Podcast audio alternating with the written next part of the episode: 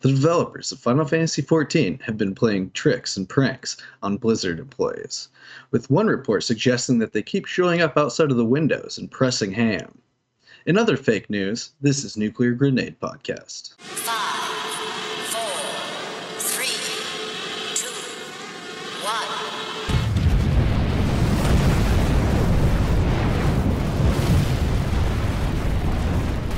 Welcome to Nuclear Grenade Podcast. I'm your host, Justin Land. With me, as always, is Havoc, aka the Hey Ho. It's me.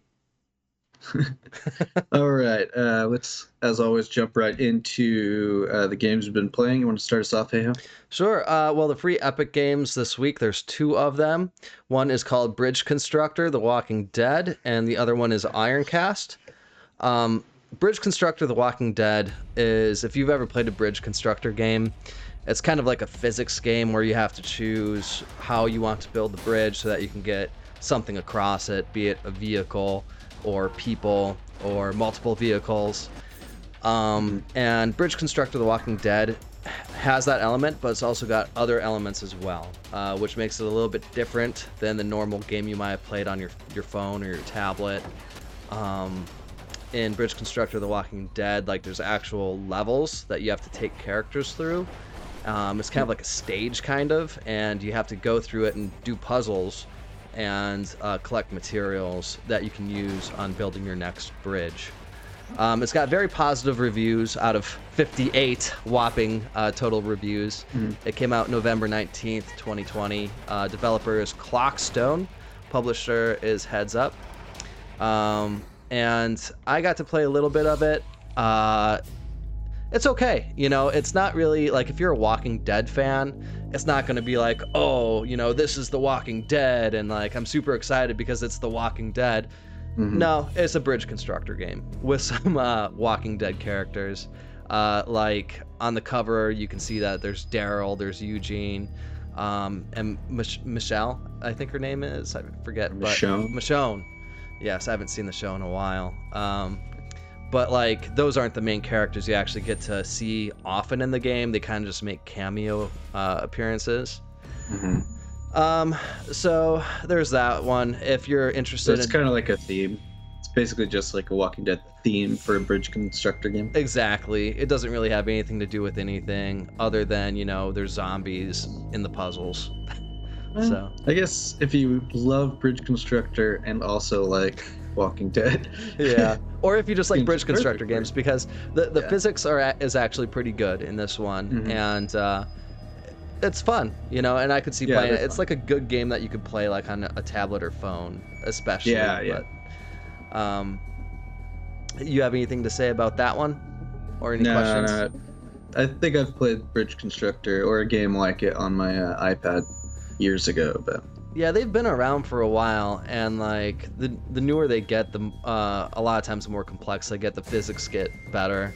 Um, Mhm. Like there's different materials, you know, so you have to kind of weigh out the bridge in a certain way if you're going to use multiple materials. Um, but I didn't get that far, so I'm just going off of some of the research that I dug into in the game. Uh, but it, it's got good reviews, and if you're interested, uh, you should check it out. It's only, I think it's, it's five bucks on, or it's ten bucks on Steam, but right now it's free on Epic. So, if you're interested at all, get it now while it's free on Epic.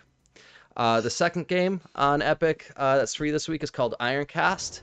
It's a gem matching game. Um, Kind of like Candy Crush in a way. We always uh, uh, use the Candy Crush meme um, when we talk about video games that are kind of shallow for like really casual players. But this one's interesting because uh, there's a lot more strategy involved with it because there's different types of gems. Uh, there and depending on which ones you link up will actually depend on what your mech does. And to go back a little bit, it's a steampunk game, and you have a mech that you use to fight other mechs. And to do Yeah. this, you have to play a gem matching game. And uh, there's gems for uh, recouping your shields. There's gems for uh, repairing stuff. There's gems for using your weapons. So there are strategy elements to it, Uh, there's RPG elements to it, like upgrading stuff. Yeah, I actually think I saw Total Biscuit do a video on this way back in the day. Um, yeah, it's kind of like a puzzle quest, except with uh, yeah steampunk robots, yeah, which is cool. yeah, and I think you probably did because it, it did come out in 2015, so it came out a while ago. So you're probably right. It probably was this that you saw. Um, developer on that is Dreadbit, and publisher is Ripstone. 687 reviews, mostly positive on Steam. Um, I guess I don't really have much to say about it. Uh, some of the reviews that I was reading, uh, one of the biggest complaints is that the game doesn't really respect your time. It's kind of a roguelite, you know. So if you Mhm. die, like you have to restart, and a lot of people don't like that. And there there's certain points where you have to fight two mechs, and I guess you have to get like really lucky or be really good uh, to to actually succeed in those battles. And if you fail, well, the consequences are pretty shitty, I guess. So. Um, yeah, is there a meta, um, meta leveling? I would imagine so. Uh, I don't know. Um, I didn't get to play really at all. Oh. But Persistent rewards from one game session to the next. So yeah. yes.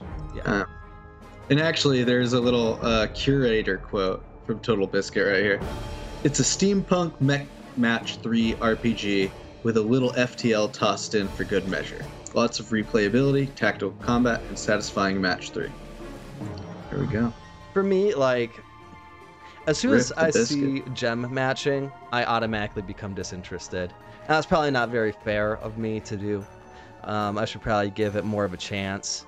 But it's it's or try Puzzle Quest. Puzzle Quest is an awesome game. It's like match 3 for the battles, and but it had huge like overworld progression and stuff. So, well. So if there's a game that's going to change my mind about gem matching, Puzzle Quest would be it. Yeah, Okay. Yeah, that's a good one. It's an old school one. Really old school, but Okay. I might check it out. fun. But that's it. That's it for the uh, two Epic games this week. Okay. Uh, so we did play together, um, Grounded. Um, what have you thought so far?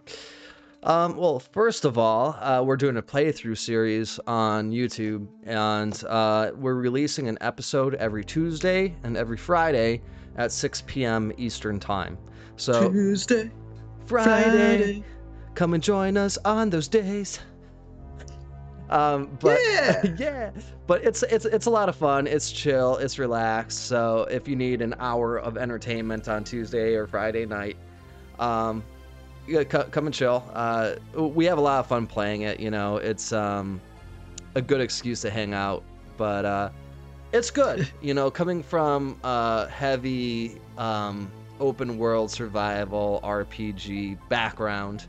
Um, yeah, you have a lot more experience than I do in these games. it's my favorite genre of game and i like it it's good it's it's really good um it's it's not ARK and it's not seven Yeah. days to die it is different um it, it's and i know i bring up raft a lot on this but it's like the raft version of ARK i think is the best way to put it um it's a lot of fun especially because we get to play co-op it's very challenging in the uh, the way that there's enemies that are so high above where you're at that if you encounter them, you're pretty much fucked. And there's not really a Yeah. whole lot you can do about it. Um, So that's something that, for me, has taken some getting used to. Um, you know, the the craft, everything made sense to me, like pretty fast. Like as soon as we got Yeah, into the game, I It's intuitive. it's very intuitive. Like if you're coming from a seven days or an ARK background, you'll know what to do pretty quick. You'll you'll look at the crafting menu, you'll get that. Um, the gameplay is just you know first person or third person. Uh, I prefer first person. Um, and going into it, I didn't know anything about it really. I, I knew it was an open world survival RPG, and I thought it looked really cool. You know, Honey, I Shrunk the Kids, and uh, the it, it is Honey, the I Shrunk the Kids. It's Yeah. very pretty, and it's a cool environment. The map size is not massive, but it's not small either.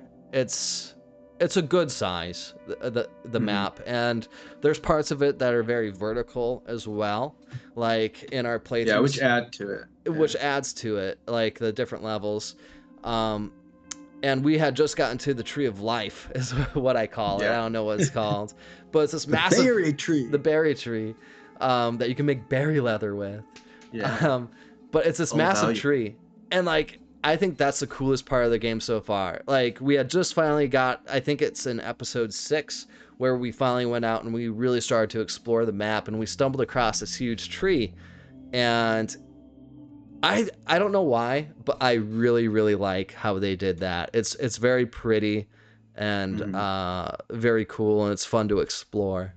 So Yeah. Should be able to eat the berries though. yeah, the berry That's- chunks you should be able to eat Yeah. those. Yeah. Yeah. That should be able to. You should be able to live on that for days. You know? Yeah, sugar, calories, fiber, Yeah, dude. uh, Yum yum. vitamin C. Yeah. All the drink, like the water, the juice. Mm-hmm. Yeah. Yeah, I really uh it- it's definitely a lot funner with two people, that's for sure. Um there's elements that are cool with the single player. I like that, you know, it's you can do it single player, but it'd be it's really hard in many ways. Like because I think the bugs have either too much health or they deal too much damage right now. Um and I know like you want things to be imposing and stuff, but some of them are just yeah they'll kill you in just a couple whacks and they're so much faster than you and the and the the um the terrain um uh, what's the word for it but the interactions with the bugs are pretty weird. Like i don't like when the spiders glitch through your house or whatever. Yeah. like it's it's like no we I mean like the traps that we made like just were total disasters like traps should work. Um otherwise it's just it's very hard to um move on to the next level uh, of gear and progression you know? Yeah, the, the grind pacing is kind of slow. I think they had to do that to kind of draw the game out a little bit further than what's as there. they develop Yeah, because the map isn't huge. Again, Yeah. you know, so it's not like they can scatter the resources in different regions, uh, Mm. you know, super far away from each other. And even if they did do that with the state that the game is in now, wouldn't necessarily be a good thing. I think that the size of map that they have now for how the game is set up is a good size. I think if it were any bigger, it would take too long to traverse, and it would just take too long to get to that region to get whatever you need to get there. Um, Yeah. well plus who knows they could always add i mean i, could see in the later on the house yes. Yeah. You know? Well, when you like look imagine having a whole house that you're like can explore That would be badass, like the living room and the bathroom, and Yeah. the kitchen. Yeah. Oh, I, that seems like something that'd be really cool to come out on Christmas for some reason. and then like yeah where's a christmas tree there yeah. and like maybe like you add cockroaches to fight in the house and you know Yeah. termites and stuff Yeah. Listen up, Dabs. We got some good ideas over here. yeah we got some things to say Mhm. so who knows where it's developing towards um i know they are adding stuff like that at the pond not that long ago Yeah. Well, when you look at the map the way it is now, like there's the border, and then there's a bunch of uh, fog of war. You know, black areas that you can't go into, that aren't discoverable yet. So it's kind of like an obvious cue that they're going to open up those areas with some kind of new uh, territory of some kind. So yeah it- it's also interesting how they have the separate sections on the corner of the map as that are designated like special areas and they're like differently colored mhm. It's also weird they were differently colored for each of us, but uh, besides the point, um, like there's the gas area that we haven't really been able to get into. Uh, Yeah. So we haven't made gas masks yet. But then there's the whole pond, the underwater bases and stuff you can build.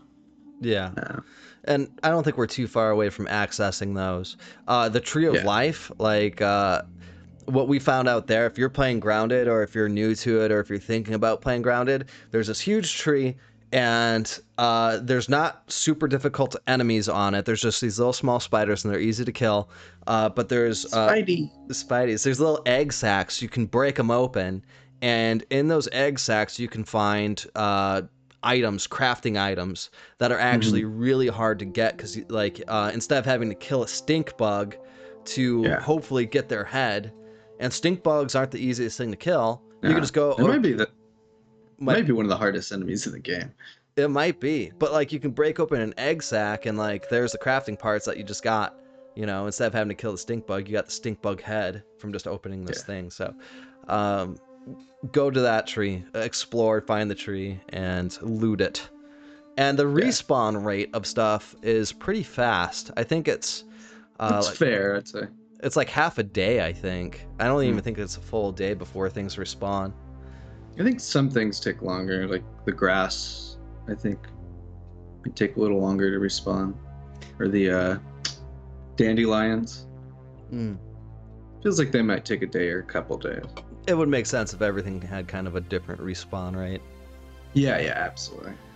Yeah. Yeah, and I do like uh, the the verticality. Like if you think about like the ant hill, which we haven't gotten into either, um, and all the other bases that we saw that we can't get into yet or whatever. Um, just the underground levels that they add, and then also, yeah, then you think about the pond and how big that is depth wise, and the verticality of the tree. Um, they're definitely doing cool stuff like that. It's very interesting in that way. Yeah. Well, we're about eight hours into our file, I think. It's about eight hours that we're in, and um, we're still like using tier one items or like a lot Yeah. of tier one items. And I think you Mostly said it goes up to tier three. So, uh, like, we haven't been able to access a lot of the more difficult areas, you know. So, eight hours in, and we're not, it doesn't seem like we're even close to kind of, you know. yeah, I think the the berry leather was a big come up for us though. I think we need to stock up a lot on that. But once we get uh, ladybugs, start killing them reliably, Yeah. get that we'll get ladybug next- armor. yeah, get to the next level. The next level, Holmes. Yeah, yeah. So that's fun. Um, I, I've definitely had a blast with the bird feathers and stuff, and finding the hot dogs and the apples and stuff. It's just it's a lot of fun, and and the uh, sense of wonder I get from discovery in that game is a lot. Uh, there's a lot more of it there for me than like your average survival game. Mm. Yeah, it's like in your average survival, oh, cool, a mountain, or oh, a pretty lake. But this is like, oh, cool, like an action figure, a box of mints. yeah. Just really cool. Like, like oh, a garden rake. You know, you're excited to see a right. garden rake. That's fair. Um, for- uh, my brother's birthday was uh, just just recently happened. One of his what he wanted was for us to start Seven Days to Die file. So I'm actually gonna be doing that and releasing Seven Days to Die uh, videos on YouTube uh, as well as a playthrough. And Hmm. he's got way more hours into it than I do. I think he's got like four thousand hours in Seven Days to Die, and I think I've got like I think I've got like two thousand. Yeah. Yeah, yeah, but um, I'm gonna try to keep my record of not dying. I've died a total of like 23 times in the 2,000 hours that I've played Seven Days to Die. Which, if you played Seven Days to Die, that's a pretty crazy stat. Uh, so for our playthrough, I'm hoping not to. Uh, once you hit 25, you get an achievement, uh, like a 25 Ah. death achievement, and I don't want that achievement. So You're gonna get it. Uh, Probably. Well, when they Yeah. send a, a, a horde of dogs at you and you're in a building and you get Mhm. cornered, you know, there's only so much you can do. I guess for a noob like you, maybe. A noob, yeah. I'm sure your brother. I'm sure your brother could handle that super easy. oh, wow. Fuck you, man. Yeah. Your brother would have no problem with Yeah. that one. Don't you wish you could figure out how many accumulative hours of playing video games you've had in your life? Like, do you think it'd be in the tens of thousands? Hundreds of Probably. thousands? Not hundreds, but probably tens. Mm. If I saw the number, it'd make me quit. Yeah. Well, like uh, it's funny because it, I think what surgeons, I think they have what like five thousand hours of like school and practice before they can like go out on their own. I have no idea. Maybe it's five thousand, maybe it's ten thousand. I think pilots is like ten thousand before you can fly commercial or something like that. But like when you see that you've got so many hours in a game, it's like, well, I could have been learning something, you know. well, but- you learn some things, but it's I don't know. The same thing as like the storyteller being around the campfire. Yeah. regaling everyone. So Well, you know, in many ways. And I do think that there are skills that you get as a gamer that non-gamers don't get or have a much harder time of getting. Like, um, and there was a study done about this too, and what they Yeah. found was that Weren't surgeons? Didn't it help people be surgeons? I'm not sure about that. I, I haven't seen anything about that. I think it was. I wouldn't be surprised though, because one of the things that makes uh, one thing that gamers have is they're much better at tracking things. So like a hardcore gamer who's driving down the road is much more likely to be aware of all the vehicles around him or her. You know, looking in the mirrors and then remembering their heading and kind of just mentally like knowing where they're going to be and when. While someone who doesn't play video games, they'll check the mirror, they'll see the vehicles there, but they won't have as much of a sense of where they're going to be and when. He's like zipping down the highway. He's like, woo, woo, gets pulled over. Is uh, you know how fast you're going? It's okay, officer. I'm an extreme gamer, kind of a hardcore gamer over here. Oh well, sorry. On your way, sir. you know, it was like, oh, and before you go, here's my number. Call me if you ever want to get in the force. yeah, we could really use a gamer like you. Uh, He like pulls ahead of you. He's like, "Oh, clear the way. We got a gamer over here, yo. Woo, woo. We got a gamer driving down the you know, He's a hardcore gamer. it would make more sense if like people had different license driver's licenses that allowed them to go different speed limits. You know, Yeah, like if you The can hard- pass a test, like a reaction test or something. I disagree.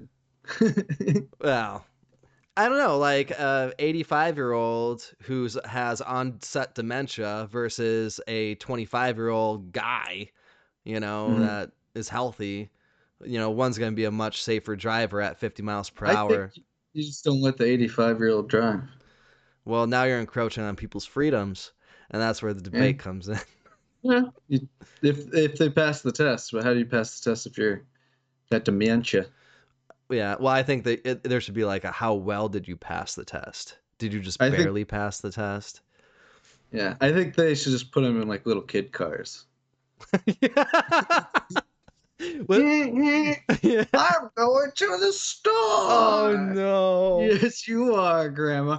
And then she gets out, and you like wheel up one of those little toddler carts, like shopping carts, like the toddler would have to play with. It's like, here you go, Grandma, and she's just putting plastic fruit. Oh, I bet you in the That's not too distant future there'll be like automated things for older people where you know they can uh, get a subscription service and it'll be like a, a vehicle will arrive at their house by you know whatever time and take them to the store, wait for them, you know, bring them back home. Probably already have that. I bet you Uber's thinking about making some kind of program like that. I bet they already got it. Dude. I want them to put into like a a pickled tank where they're hovering like like a like a pickle, and there's like just tubes going into A it, pickle keeping them tank? alive. Yeah, Like floating, yeah, like a zeppelin. yeah. No, no, no. Like like a Bacta tank, you know, or that tank uh, Wolverine was made in. Oh, I see. Although I, I'm so actually surprised more old people don't play video games. If you're just like chilling all day in like an old folks home, you know, all the time in the world, like I'd just be gaming, dude. Well, there's this one older lady who has like the world record of most hours spent in Animal Crossing. I guess this lady played uh, for for the what was the first Nintendo one that came Nintendo console that came out with the motion control? Nintendo Wii. We Yeah. Yeah. She, she got on the Nintendo Wii and she played it for like 5 hours a day every single day for years. I think Oh, she's probably still doing it now. Uh and she some say some say legend has it. legend has. Yeah. Um, but she just like built this huge, intricate world in Animal Crossing. Boring. Yeah. I wouldn't want to do that, dude. Sounds like really lame. Like I would want to go to the new game and start over. Like I got to start over every once in a while. Like the people that do really long, intricate, takes forever stuff and like Minecraft and all this. It's like, uh, no, I want to start over. I want to move on Yeah. something else. yeah, I'm the same way. I was I was actually really disappointed and maybe it was my expectations that screwed me, but I got my wife a Nintendo Switch for her last birthday, and uh, one of the games that I got her with it was Animal Crossing, hoping that it would be like Stardew Valley. And Mhm. it's not like Stardew Valley at all. And for adults, I would say Animal Crossing is probably kind of a boring, or for me, it was a boring game. I should just put leave it at Yeah. that. Um, I know a lot of adults that are into it. Really? Well, Yeah. it got super good reviews, like tons and tons Mhm. of really super good reviews. And I played, I'm like, what the fuck is this bullshit? Yeah. I think some of it too was like uh it was like the start of the pandemic. And so people were at home and that was the new game. And then it was also very like cozy.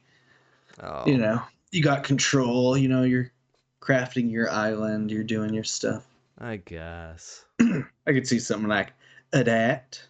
Yeah, maybe I was just expecting like more challenge or something. Mm-hmm. Well, Yeah. So uh I played um Northgard, which is this Viking RTS. Um and it's all right. It kind of reminds me of Age of Empires a little bit. Um kind of on that thing, like that side of the control.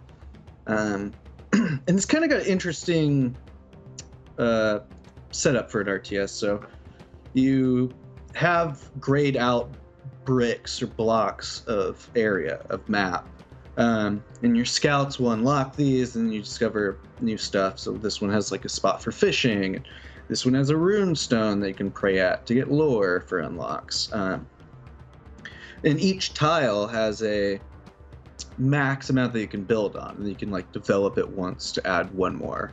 But uh, um, so you, you have to expand and conquer these new ones um, and make them part of your territory before you can like build new units. And it kind of keeps your base spread out um, in ways and kind of unpredictable um, but it it's definitely an interesting idea and it's kind of fun um, i'd say the troop sizes are very low at least on the campaign normally you're defeating like the normal campaign with like 15 guys you know 20 troops uh, and there's only like a few different types. There's like your base warrior, your axe thrower, your typical tank shieldy guy, um, and those just make up your units. And then you have typically one hero unit. Um, but the campaign's kind of cool. Uh, there's some int- like like like I said, I, I like the way the terrain map works. Um, I haven't played in multiplayer yet, but I could see how that is kind of fun, where it kind of becomes like a resource control uh, game. Um, I mean, similar to StarCraft, where you're trying to get, you know, the the the, the your multiple bases set up. You know, however, this one, the fact that your base is any territory that you conquer and then build on, uh, it's pretty it's pretty cool.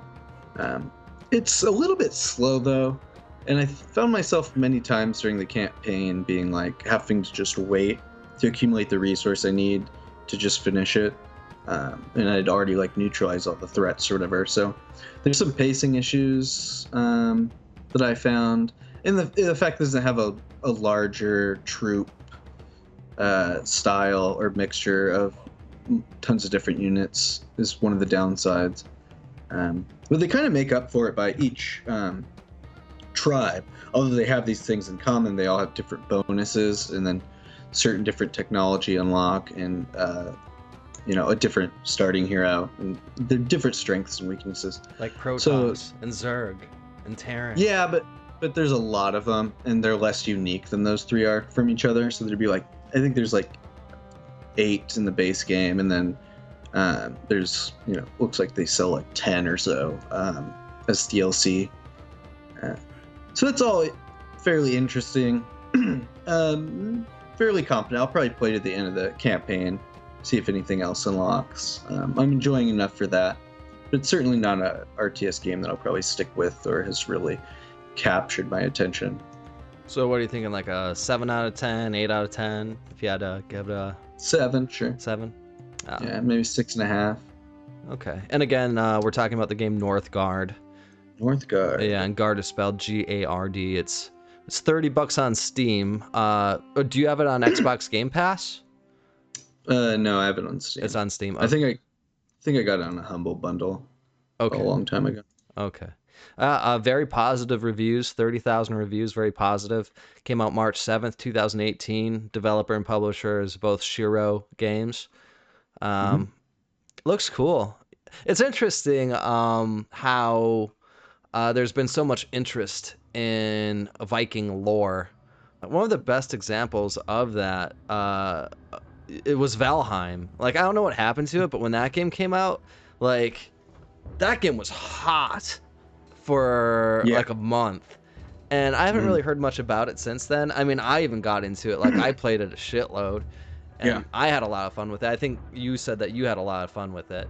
Mm. Um, I'm not sure what's happened to it since then. Like, if the devs came out with any big updates or anything like that, that might be kind of cool to look into. I think what they're waiting on is the Hearth and Home. It's going to be the next big one, but I'm not sure that there's a time frame. Maybe it was November or something. Hearth and Home, so that sounds like life improvement type of uh, Yeah. updates. Seems like it. but it'll be like the first sizable. That'd be nice if they came out with like some automation stuff, uh, so Mhm. everything wasn't so manual. Yeah. Yeah. I think they recently did a patch, which I thought I, I saw. I didn't play it, but it was like, we've upped the aggression on things. And then uh, it was like two days later, I saw like a news article, and it was like, we've lowered the aggression on things. Yeah, well, you know, it's hard to make everyone happy. And uh, a lot of times you fall on one side of the fence, and these developers have to make a judgment call. You know, uh, well, make it a setting because I don't. Yes. You don't make the base setting. Your base gets destroyed constantly by never-ending Wear. shit. And Yeah. yeah. and the map is huge, so it's like I will never have any time to explore this or to do anything. I'm like fending off attacks all the time. yeah, yeah. No, I, I get, I get, I get that point. Shit can kill you quick too.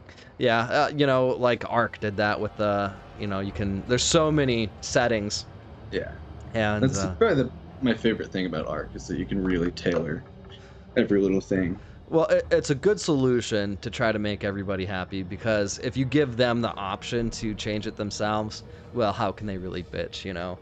Um, But at the same time, too much choice is sometimes not the best thing either because Paralyzed. it's paralyzing. Yeah, it's overwhelming. Like it, uh, at some point, you're like, I don't want to make a decision anymore, or like you make Well, just make your default settings good enough for people like that. Yeah.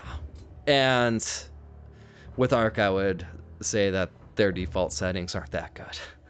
No, yeah, everything's a little too slow. Everything's a little too slow. Yeah, you thought Or grounded we should have slow. like a solo mode, like where you hit solo start and then it automatically boosts everything up to, you know, three x or whatever. Yeah, I was actually thinking about coming out with a YouTube video and uh, having it uh, send people to a Google Docs where I would just copy and paste all my INI file settings so people can just replicate the settings that I use. Because like the settings that I have, eh, I think is like the perfect balance. And Of course, the perfect.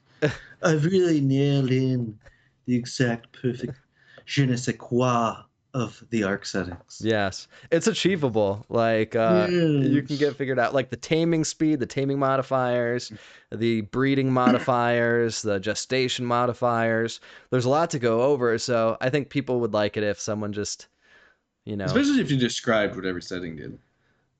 ooh, that would take a long explained time. Yeah. That'd take a long time. And gestation is the period. uh, All monotone. yeah. I believe that 3x is a good setting if you are planning on breeding a lot of dinosaurs. if you work eight hours a day, you might want the setting of a 13 times multiplier. But if you're just going to school about three or four hours a day, a six times multiplier would be good. 6.75 multiplier if you are jobless with a baby. Go to the thousandth decimal Yeah. place. Yeah.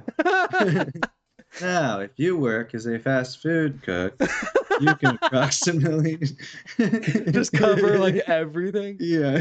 Yeah. Now, on to breeding rates. You know, actually, I, I, I was gonna um, put this out on my community uh, thing as a poll to kind of question uh, you guys and ask you you smoke bull.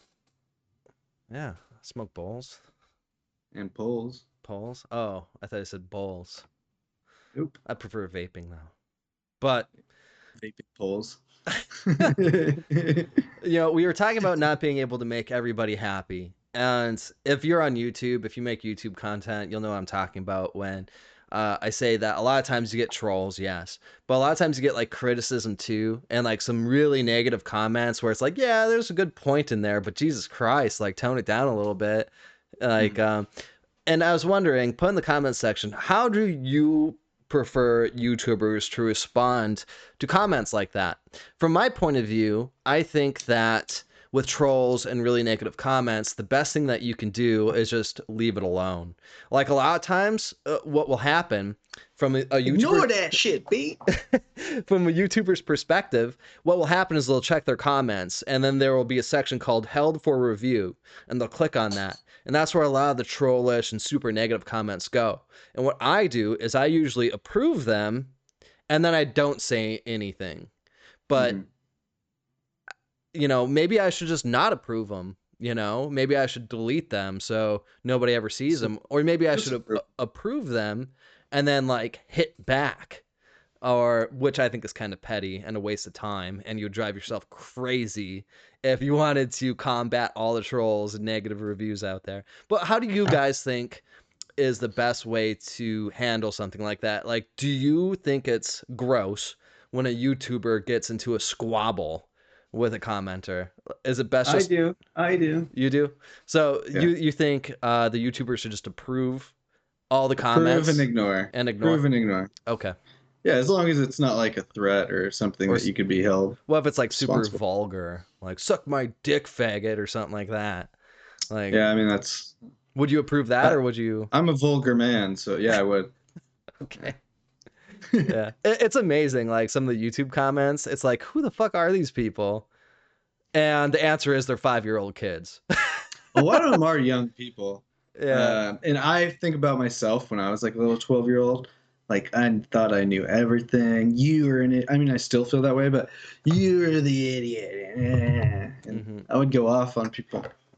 So, and I mean, I, they did, we didn't have the internet like that back then. So Mm. I imagine how, uh, in the anonymity is not there. So, yeah, I don't, I try not to take anything people say online uh, too seriously, Yeah. Well, I came into especially because I say shit too. Yeah.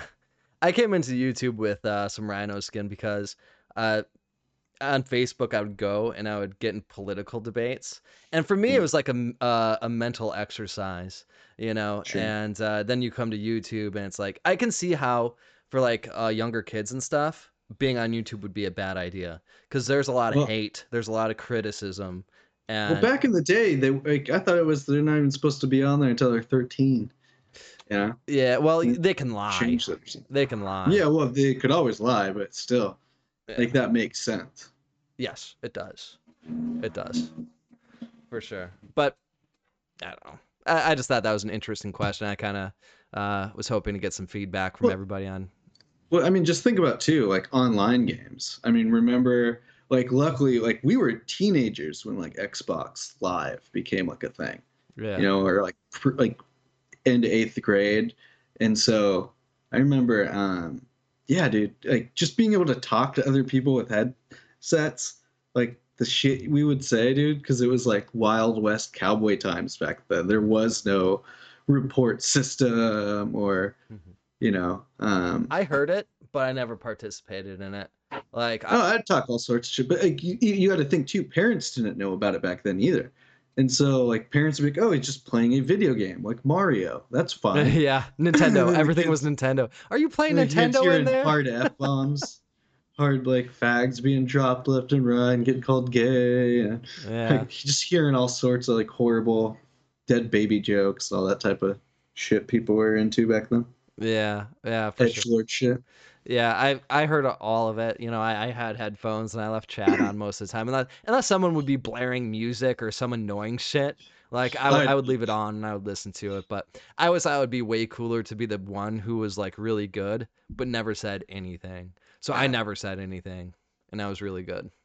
I was pretty decent, and I yeah, I would definitely talk shit. Although when you're in game, you're only talking to your teammate. So I was never really a bad teammate. Like I never got mad if someone wasn't doing well because I was just trying to get my kill count up. I didn't care if we won or lost really. Mhm.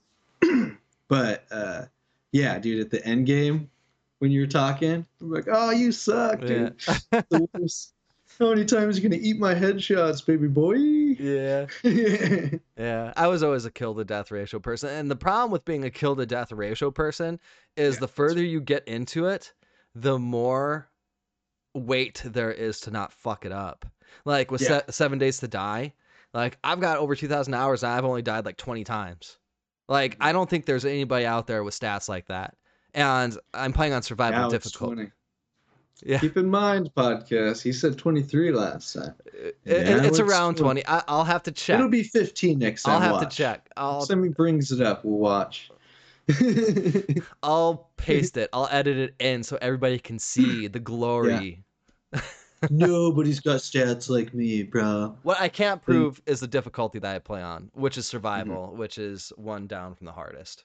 Oh, not even the hardest. Wow. And you're bragging about this? Well, Why don't you call me when you're your brother playing on the hardest difficulty? you know, I've never really been like to me the hardest difficulty has never been the funnest. Sucks. It's usually not the funnest. It's just grind and Yeah. some of It's it is usually as unfun as the easiest setting. Yeah. Yeah. It's just everything is just so stacked against you that it's like, mm, like uh, probably the worst example of that I can think of is Borderlands 2, when you get into Vault Hunter mode, and like you run out of ammo. Like I once I got into Vault Hunter mode, I was so surprised because like I ran out of ammo trying to kill one normal enemy, like on the very first level. It's like how the fuck yeah. are you ever supposed to get through this? You get some powerful guns. Oh yeah, or a lot of friends. I don't Yeah. know, but Yeah. Good luck getting those. yeah, yeah. All right. So you also were playing uh, Wildermyth, you were saying. Uh, did you have anything to say? Yeah, so uh, Wildermyth is uh, really good. It's it's twenty five dollars, which I think might be a little overpriced, uh, personally.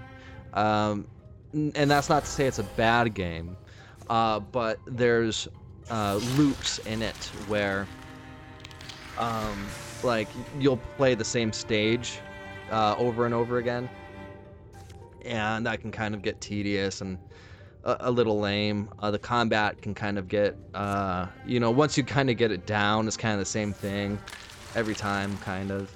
Um, and again, these are just my criticisms. There's a lot of pros to the game as well. Uh, I I think I've got like 10 hours into it, and I've had a lot of fun with it up to this point. I think I'm in the second, I'm starting the third chapter. That's what it is. Uh, or the third camp, or not the third chapter, but the third campaign. Yeah, Okay. Yeah, and um, like everything kind of accumulates, which is really cool. So like uh, you get crafting materials and you can craft stuff for your people. Uh, the retirement thing, I'm still kind of getting used to, because you gotta kind of time things out because in Wildermyth, like you get these characters and then you start equipping them and like spending resources on them, and they start getting really good, and then they get old, and then you have to retire them. So you gotta kind of pace it so your newer, younger characters start getting some of the good equipment and becoming more powerful. Um, so that way you have someone to replace the old guys once they go. Um, but yeah, like the character development is really cool. Like you kind of become attached to the characters a little bit, some of them.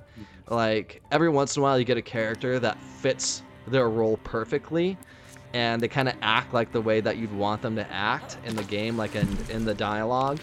Um, and it's like, wow, I really like this character. And then it's like, oh well, this character's retiring at the end of this chapter. It's like, god damn it, you know. Um, Yeah. So that's kind of weird for me. I've never really played a tactics game where that's been something that uh, you know, you've had to deal with. But I guess it keeps Yeah. things fresh. Yeah. Yeah, I think with the third campaign that goes up to like five chapters, and you get a little more feel for that then too, because you really go through like two life generations or whatever, like two full ones. Oh, I noticed that. Like going through the first several, uh, sec- two chapters, um, that the second or the second campaign was much longer and it had like Mhm. yeah yeah more time. Yeah, I think it's yeah, yeah. And so uh, yeah, I think the third one steps it up another notch. Uh, and yeah, I'd say too. uh, I, I do agree. Like I think the other campaigns, I think too, use different tile sets depending on the um, areas you're at, based on the five monster types or whatever. But I do say I do say they could have uh, a few more level layouts. Like they have a good amount of assets in each of those, um, so they could definitely play around with that a little more. Mm. Change things up like that. I do kind of like some of the missions where it's like you have to run from this place or before you get swarmed by monsters, and uh, so they change things up a little bit like that. yeah, there's also like escort missions that are that can be challenging Mhm. and uh, fun where they just keep on sending swarms of enemies at you and you gotta try to finagle your way past them to get to an area. Uh, so Yeah. there's a lot of things that they've done right, and I mean, the way it stands right now, I'd probably give like a 7.5 out of 10, or or maybe even 8 out of 10. Uh, but I feel like they still have some work to do with uh, uh, making it feel not as much of a game loop where everything is kind of the same. I, I don't know how to phrase that better. Uh, but it, Yeah. you know, for 25 bucks, I don't think you'll be disappointed. I think it's more of like a $15 game, maybe $20 game. But that's just my opinion. Yeah, I disagree. I think you tried it on a harder difficulty too. Um, because I think the way the battles worked out for me were always pretty um, interesting.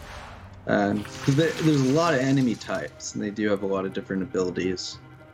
Uh, I guess it, like I guess part of the problem for me though does come down to the fact that your characters aren't getting like you get to once you level up or whatever they get the meta level up you can choose like a new ability or upgrade an ability. And those can kind of change and make characters feel different. But you don't have enough of those levers that really change the way a character plays i guess. Like i mean you could take like a ranger and make him like a dagger wielding and use the silk step and go more into um, uh, paths like that. But you are kind of at the mercy of rng um, at that part as well. So Yeah, you know, maybe I'll try turning up the, the difficulty. You might be right about that. But um, uh, I don't know if you do this, uh, but I like to save a lot. You know, um, so like I'll save before I initiate a battle. That way, if like my favorite character dies, I can just reload. Do, do you Uh, do that as well? scum.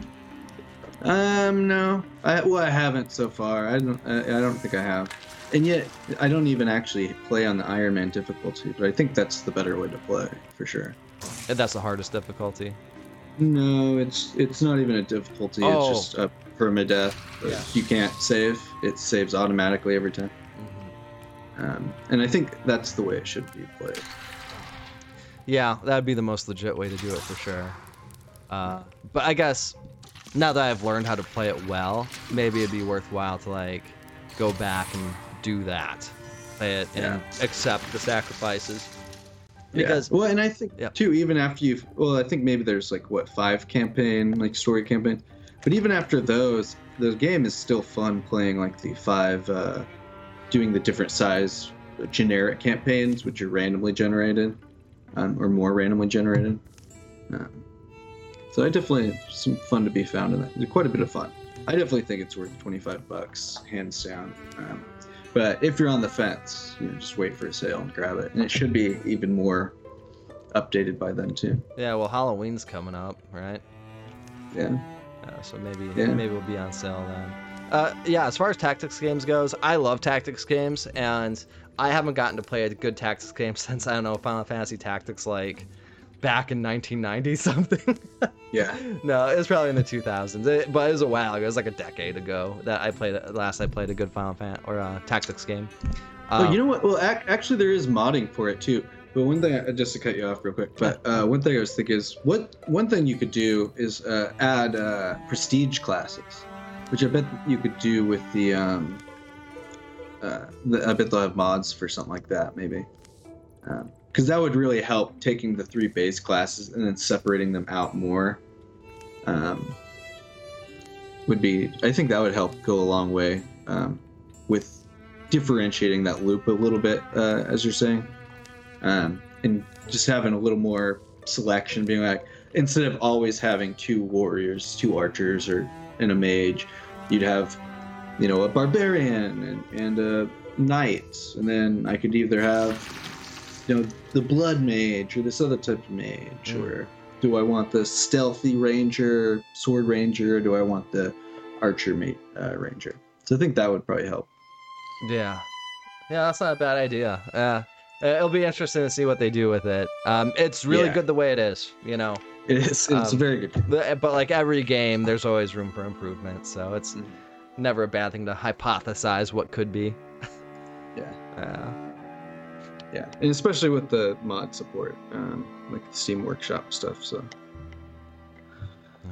we'll see. Probably only get better. Yeah. We will see. Yeah. I guess uh, finally the only other game I've been playing has just been NBA 2K21. Still, uh, playoffs are almost over. I just got uh, just beat the finals, so I'm probably done playing it. Did my one season. Man, that game really But- got you. You've been playing that for months now. Yeah, a couple. Well, with the NBA finals and stuff, uh, play it. Character was fun. Mm. Yeah, I got the finals MVP, season MVP, rookie of the year. No big deal. Signed a 110 million contract. Uh, the board asked me who I want on the team. I said, "Give me Kawhi Leonard." So boom. now I'm just like a super powerhouse team. Can you play uh, against other people? Like, have you played against anybody else? No, I could though. That's you know a lot of people do it. Um, PC's kind of filled with cheaters, I guess, and they don't do anything to stop it. Hmm. But yeah, I, I don't get any like. I don't really like playing those type of games, uh, Multiplayer. multiplayer online. Yeah. Yeah, there's always uh, people who find workarounds and kind of like uh, cheap tactics. Like all they do is they Google like uh, best ways to fuck over somebody in this game, and then they go and like practice fucking people over, and they get really good at it. fun. That is fun. I mean, I, I I played League of Legends for a long time, which I might reinstall and play a little bit. But uh, yeah, I never trolled, but um, I did think it was funny if someone was trolling and everyone on your team would be mad, and I'd just be like, "Well, I'm gonna lose, but this is very funny." The last time I've done that, the last time I trolled people in a game, it was Mario Kart 8, and it was me and Blaze, and we uh, created a team called Team Pentacourt, and we were both bald, and my name was Penta, and his name was Court, and we loo- looked like these deformed monstrosities, and we were both really good at, at that game, Yeah. and we've never lost. We we were always number one or number two in every one of the races we ever did, and we would just go in there and fuck with people. Like we we would keep knocking them off the track, and then like waiting for them to come back on, and then we oh, those poor little kids. yeah, And and just literally race against eight-year-olds and be like, "Ah, nerd!" I almost came in third once, and almost came. and Blaze had set a banana like a, a little ways before the finish line, and the person ahead of me that we've been fucking with hit it, and I passed him right at the last second. Yeah. he must have been so pissed because he thought he got me. Yeah. Blaze hooked it up. We should have Hell yeah. Blaze on the show. I talk about him so much. Yeah, sure. Alrighty. Um, so those games we've been playing. I guess we can move on to the news. Which there's not a lot, not a lot to talk about. Um, uh, summer games uh, done quick. We mentioned it last week. Uh, apparently, it raised three million dollars uh, for Doctors Without Borders, so that's awesome. That is awesome. What Yeah, a lot of people tuning in, donating money, watching people speedrun video games. Yeah. And you know what? Yeah, this will probably spur on a bunch more people to get into speedrunning. Whereas we call them losers.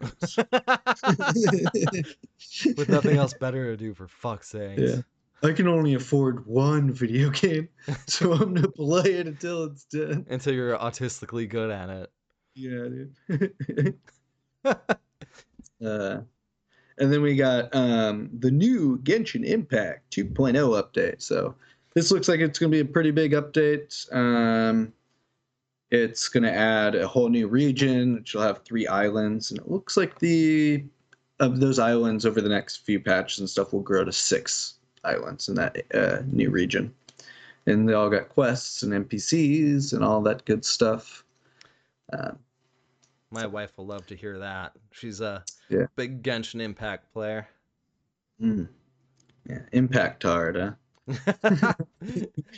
no, it's a good game. You know, I think it's better than Breath of the Wild even. Wow. I wasn't impressed with Breath of the Wild, and I think if you're going to play a game like that, Genshin Impact is actually superior. But Yeah. and I hate to say think that. the- I hate to say it. part about I'm old. part about Breath of the Wild I like though was the movement, uh, and I don't think Genshin Impact movement is nearly as good.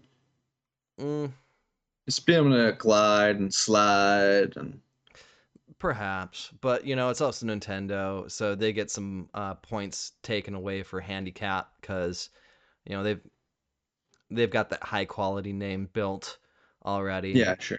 Yeah. Yeah. So They do refine thing refine games down to a very like you know perfectly polished point.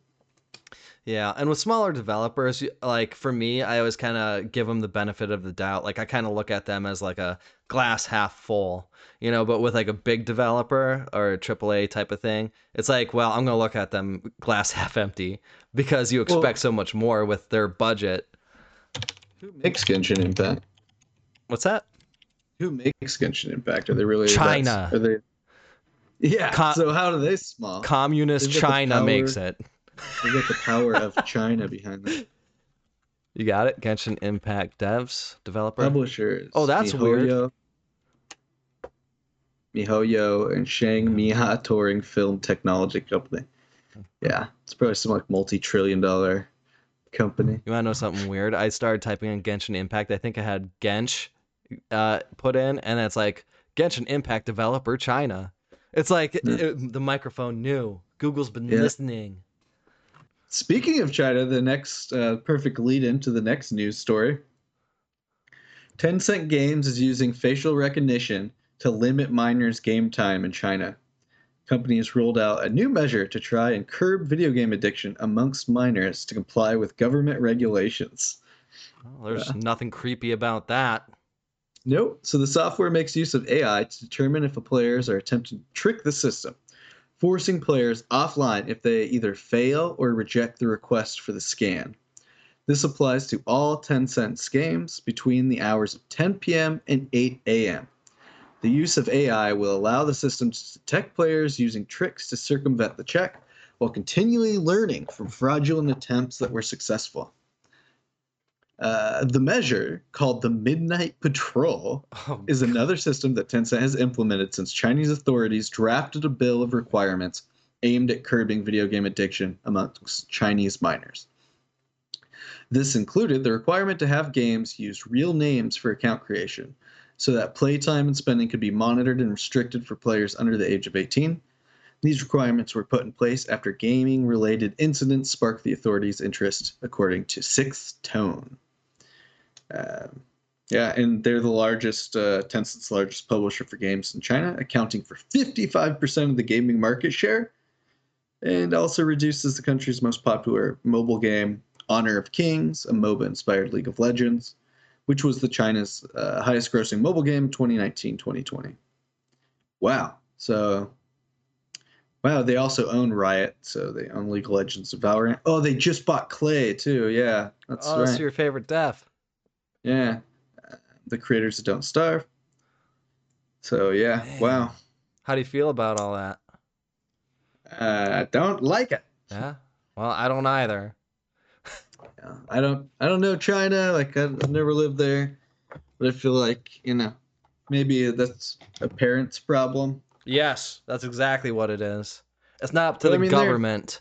Well, they're authoritarian governments, so they kind of do what they want. And from their perspective, you know, this is how you do it. We know what's best for everybody. So Yeah. do what we say, otherwise we'll arrest you.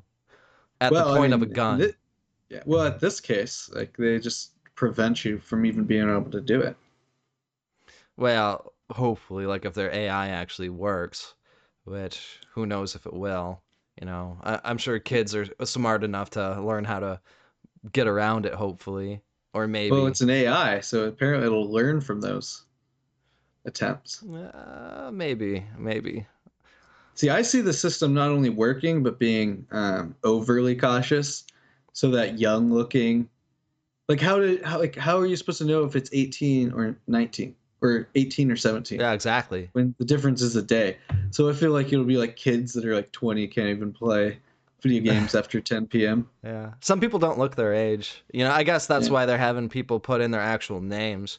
I bet you Yeah. they have some kind of registry where Mm. they can actually look at their social security number, their birth date. I mean, Yeah. it's an authoritarian state. Their people are like slaves. So, I'm so no, not all. well, may, not not the ones that work in government.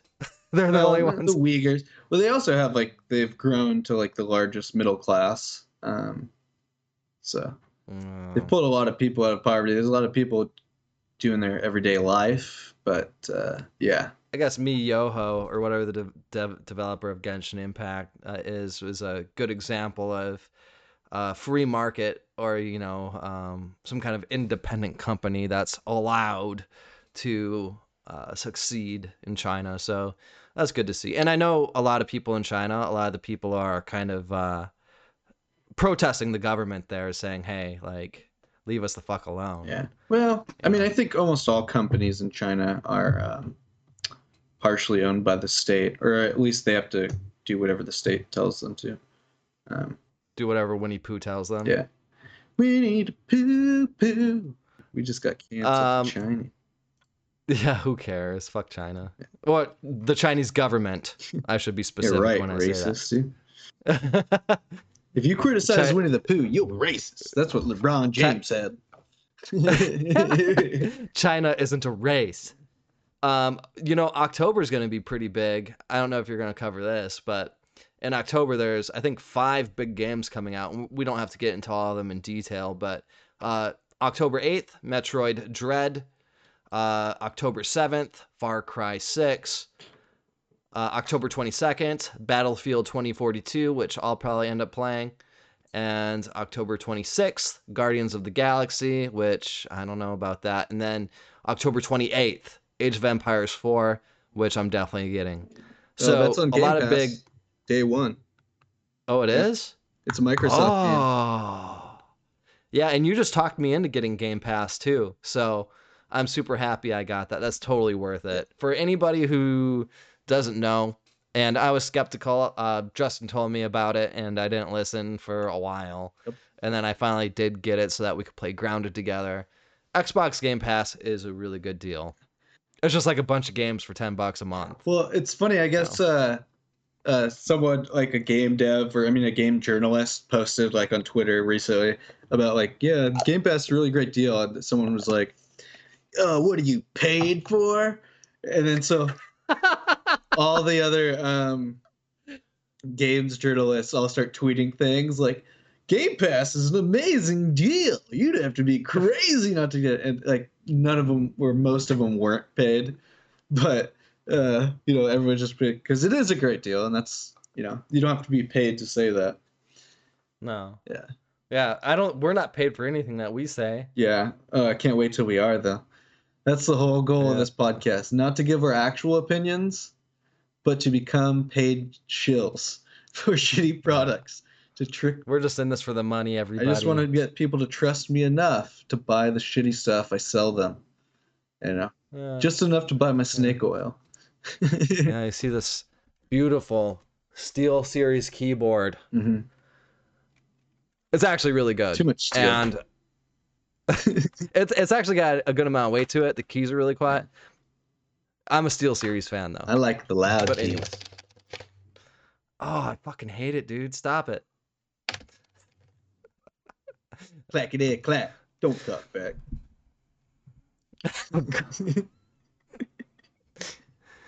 Hell yeah. Dude, you should uh, join some rap competitions. you ever watch those on YouTube of like I uh, the cringe? Oh my the god, they're so cringe. I always do the good ones. No, you gotta do the cringe Uh-uh. ones, I dude. can't handle it, dude.